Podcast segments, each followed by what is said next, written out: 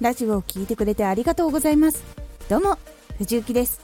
声優時代の経験を生かして発信初心者の方へ向けて情報を発信しております。現在朗読歌などのエンターテインメントを詰め込んだイベントを開催するのを目標に活動中です。今回は声優時代の時からしている喉ケアの方法をお話しします。プロの人から教わったこともやっております。1寝る時には首タオル。プロの人の多くは自宅では喉に悪いのであまりエアコンをつけない人が多いです。どうしてもつけるのであれば加湿器を必ず一緒につけてエアコンの風が自分に直接当たらないようにする人が多いです。特に寝るときはこたつの中に入ってそのまま寝てしまうのは絶対ダメです。エアコンをつけながら布団に入って寝ることもしてはいけません。喉を乾燥させてしまって痛めてしまったり風邪をひく原因になってしまいます。なので首にタオルを巻いて体温が逃げてしまわないように暖かくして寝るようにしている人が多いです。頭や首からは体温が逃げやすく冷えやすいので健康に悪いこともあります。首にタオルを巻いて寒かったら完全に布団に潜って眠ってしまうのがいいです。今はヒートテック毛布も出ているので電気毛布よりも乾燥しづらく体を温めることができるのでそうして工夫をしています。2収録の3時間前から起きて喉を起こす。どんなに朝が早い現場であっても収録の3時間前に起きていました。喉が起きるのは結構時間がかかるからです。ちゃんと起ききっていない喉で最初から絶叫系のセリフが来たりすると喉を痛める原因になってしまいます。なのできちんと喉を起こして温めてあげることが大事です。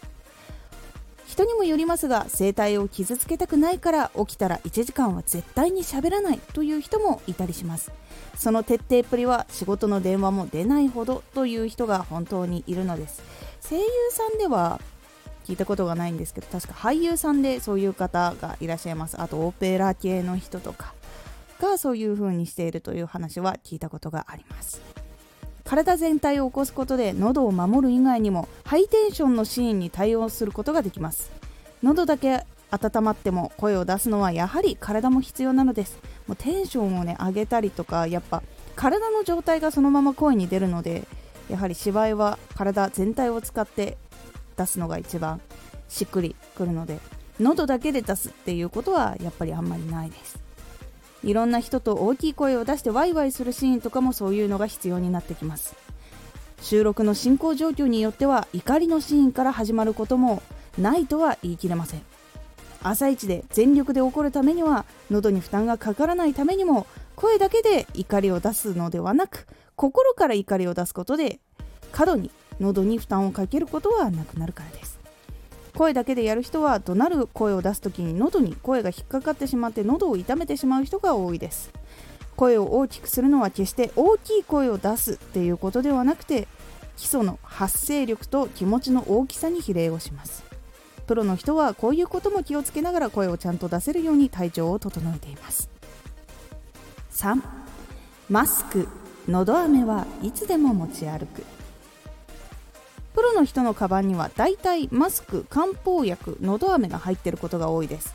マスクはいつもつけているんだけど一度外したマスクをもう一度つけるのはちょっと気になるという人がいて毎回新しいのに変える人もいます。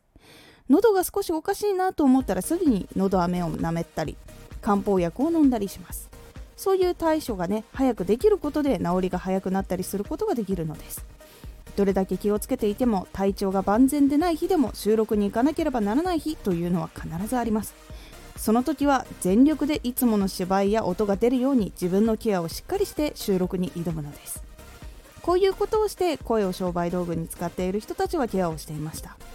消耗ももちろん人より激しいのでなお気をつけていました。今回はいつもとちょっと違って声優等の雑談を少し入れてみました。